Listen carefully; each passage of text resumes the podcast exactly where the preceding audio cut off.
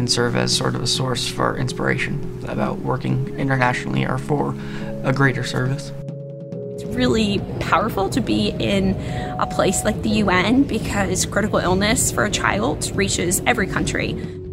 It's just been wonderful having such amazing people to talk to and take pictures with, of course, and tour with, so it's been awesome. You're listening to The Lid Is On with me, Conor Lennon. For decades, the US based Make a Wish Foundation has been granting the wishes of critically ill children and teenagers, but the UN had never featured on the wish list until this January. Kale Ilac is a 16 year old from California who, as well as dealing with the usual ups and downs of teenage life, is fighting a cancerous tumour that was found in his right optic nerve a year ago. His dream is to become a diplomat so his medical team got in touch with the UN and arranged for him and his family to fly over to New York for a VIP visit of the famous building. So, what do you think? Awesome. Awesome? I'm in awe. yeah, it's a pretty amazing place, right? Mm-hmm. Florence Westergaard from UN News was with Kale and his family throughout the visit, which took in meetings with senior UN officials and diplomats from the French mission. She asked him why he'd chosen the UN as his preferred destination. For the past few years, I've had an interest in foreign relations and international relations, and I'd like to one day become a diplomat. And so, the UN, as the one of the biggest forces for international relations on the planet, very interests me a lot. And since the headquarters is here in New York, in which is a city that I've also wanted to visit, I figured it would be a really just cool place to go to and visit and experience part of it was through my parents because they're both uh, educators of history, and so naturally I just came, uh, got some of that from them. But what got me interested into foreign policy specifically was a program through Harvard that I've been called um, HuffPI, which is the Harvard Undergraduate Foreign Policy Initiative, and it's a program that takes kids throughout throughout high school from all over the world and brings them together over Zoom for uh, seminars uh, where they meet or where they listen to uh, either diplomats, people in business, people in the state service, all uh, talk about their experience in foreign policy and how that can work for you. And so uh, when I when I first joined the program, I really liked it, and it really inspired me to think about um, being a diplomat and what that might look like for me in the future it's something rare, I think, for a teenager of your age. Mm. How your peers mm. uh, react to, to that. I mean, some of the things I've heard uh, from my friends is that it's cool if you become a diplomat. It'd be really cool to just say, "I have a friend who's a diplomat," or something like that. And you want to be a diplomat here in the states or in other countries? I find the whole field fascinating, so I would probably want to uh, join the state service and then be a diplomat through that and then whatever wherever they recommend me to go i would be more than willing to work at a consulate or anything like that. Uh, is there like several months that you know that you are going to come or, um, or recently? Very recently. Yeah. i was surprised with it probably uh, like three or four days ago. So i found out about it and then we had one day before and then the next day, the next day after that, we were on a plane and coming to New York. yeah, that's really uh, recent, right? yeah. Right. I know that you have a, a, a rare cancer, and mm. I know you. It's one year today, so it's a yeah. special day for you today. Mm. Um, how are your family, yourself, you're at school? How mm. people react to to that? Was it difficult um, for you? A little bit. Um, it was pretty shocking to some people. Mm-hmm. Um, I felt like my family has handled it very well.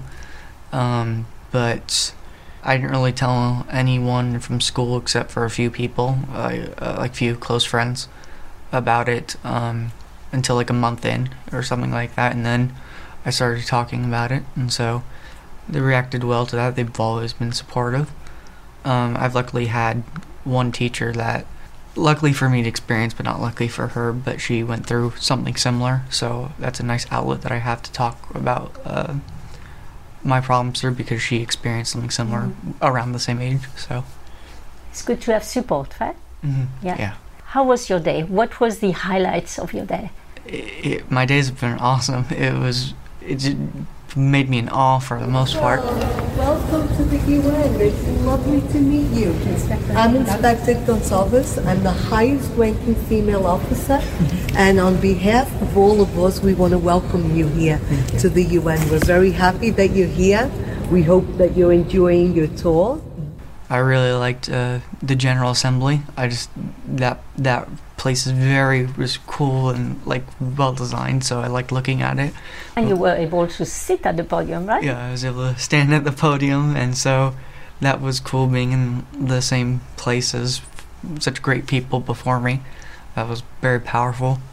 And then um, out of, outside of the General Assembly, went to the Security Council and the consultation room, which I understand is for a select few people uh, to be in, and so to see that and experience that room, I think that was also very powerful for me. The Security Council is made up of 15 countries, five of those countries permanent. This is the closed consultations, only the 15 here. No one else comes in. Okay, it's only the 15, some uh, UN Secretariat staff, uh, the interpreters uh, in, the, in the rooms. Anything where there's a problem in the world, it's probably discussed here. You'll see the open room, but this is the closed. This is where they really speak to each other, maybe in not such a professional way. As well as getting to tour the main conference and debating chambers of the UN, Kale also got to visit high ranking diplomats and UN officials. This is a place where we have the team behind us, actually, and this is where everything related to our Twitter, Facebook page. At the French mission to the UN, Kale met Diarra Dimlabi, the mission's legal counsel. And working with the United Nations is very interesting on that because we know that the Charter of the United Nations is what allows us uh, to really live and work together, even if sometimes it's complicated because we're still having war uh, in Europe, in Africa. Uh, so it's in that we somehow failed to comply totally uh, and to respect the Charter, but we're still doing our best. Our job is to really try every day to, to do our best to, to, to build a peaceful Back at HQ, Maher Nasser, the head of the UN Outreach Division, had some useful tips on how to rise up the ranks at the organization. When you think about the UN and wanting to be a diplomat, there are many ways. Of course, we have about 193 member states and two observer states. And each of those states has diplomats who represent those countries at the United Nations. So that's one way to actually become a diplomat is to join the foreign service of your country. And you could be assigned to the UN, which many people want to do because you're in New York, mm-hmm. or in Geneva, or in Vienna.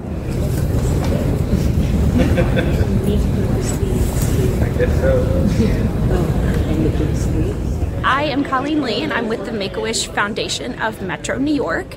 Um, the Make a Wish Foundation grants wishes for children with critical illnesses.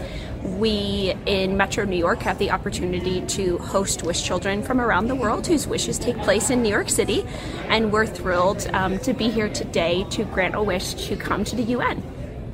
And uh, was it the first time for Make a Wish to come to the UN? Yes, this is the first time that the heart of the child's wish was to come to the UN. And we really focus on what the child is imagining. So, if the heart of the wish is to come to the UN, what does that experience look like? What are you hoping to gain? Um, because for a child who's going through a critical illness and battling that treatment, oftentimes a wish we believe is essential to that process. It provides the mental stamina to keep up with treatment.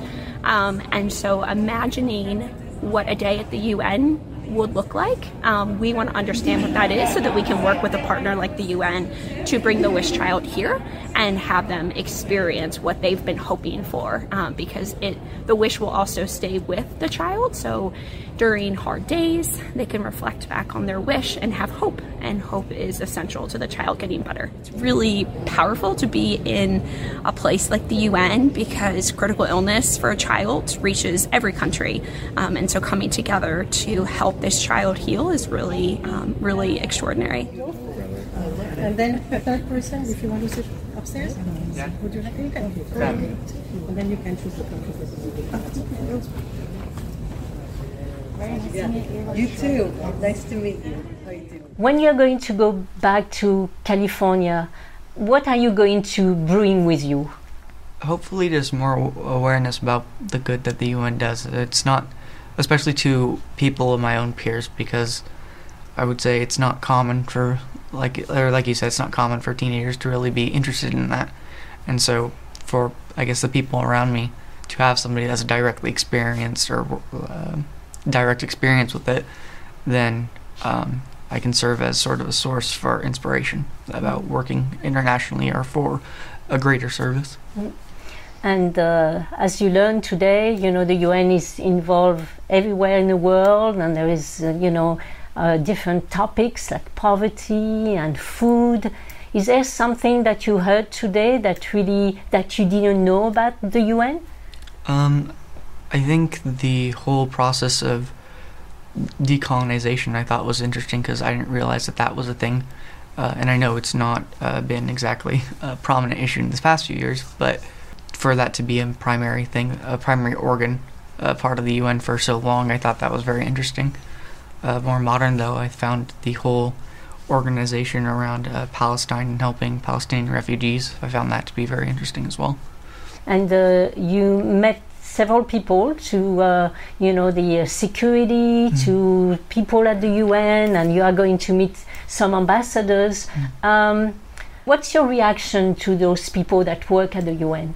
Um, extremely positive. I mean, it, it, it's to see their own positivity and just reflect back, for have it to reflect back on me. It's just been wonderful having such amazing people to talk to and uh, take pictures with, of course, and uh, tour with. So, I, I, just it's been awesome. Mm.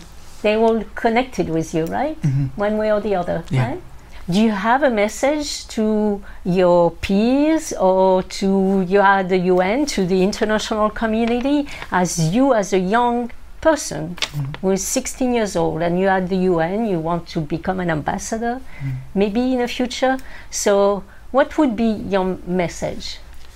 Do your best to um, work to be better because when you're better, you can help others be better. And it's just going to be a positive chain reaction when you do that. And so feel always, be be in service of others, be helpful and be kind, I would mm. say is my message. Yeah. So you're 16 years old. I know you want to be an ambassador, but mm. first you have to finish school, right? Mm-hmm. So how do you see your next few years? Um, hopefully passing uh, my, through high school with gr- good grades and then applying to colleges and then hopefully I get into one of the ones I'm interested to like Harvard or Columbia or Stanford and from there uh, you probably uh, take the foreign service test and join the State Department and then just try to get a job and work from there. Kale Ilac talking to Florence Westergaard from UN News. Kale is not out of the woods, unfortunately, but the tumour has shrunk and he's regained some sight in his right eye. His family is hopeful that he'll respond well to further treatment. If you want to find out more about Kale and his trip, you can find the full story and a short video on our website, news.un.org. And we'll be back next week on The Lid Is On, the flagship news show from UN Podcasts.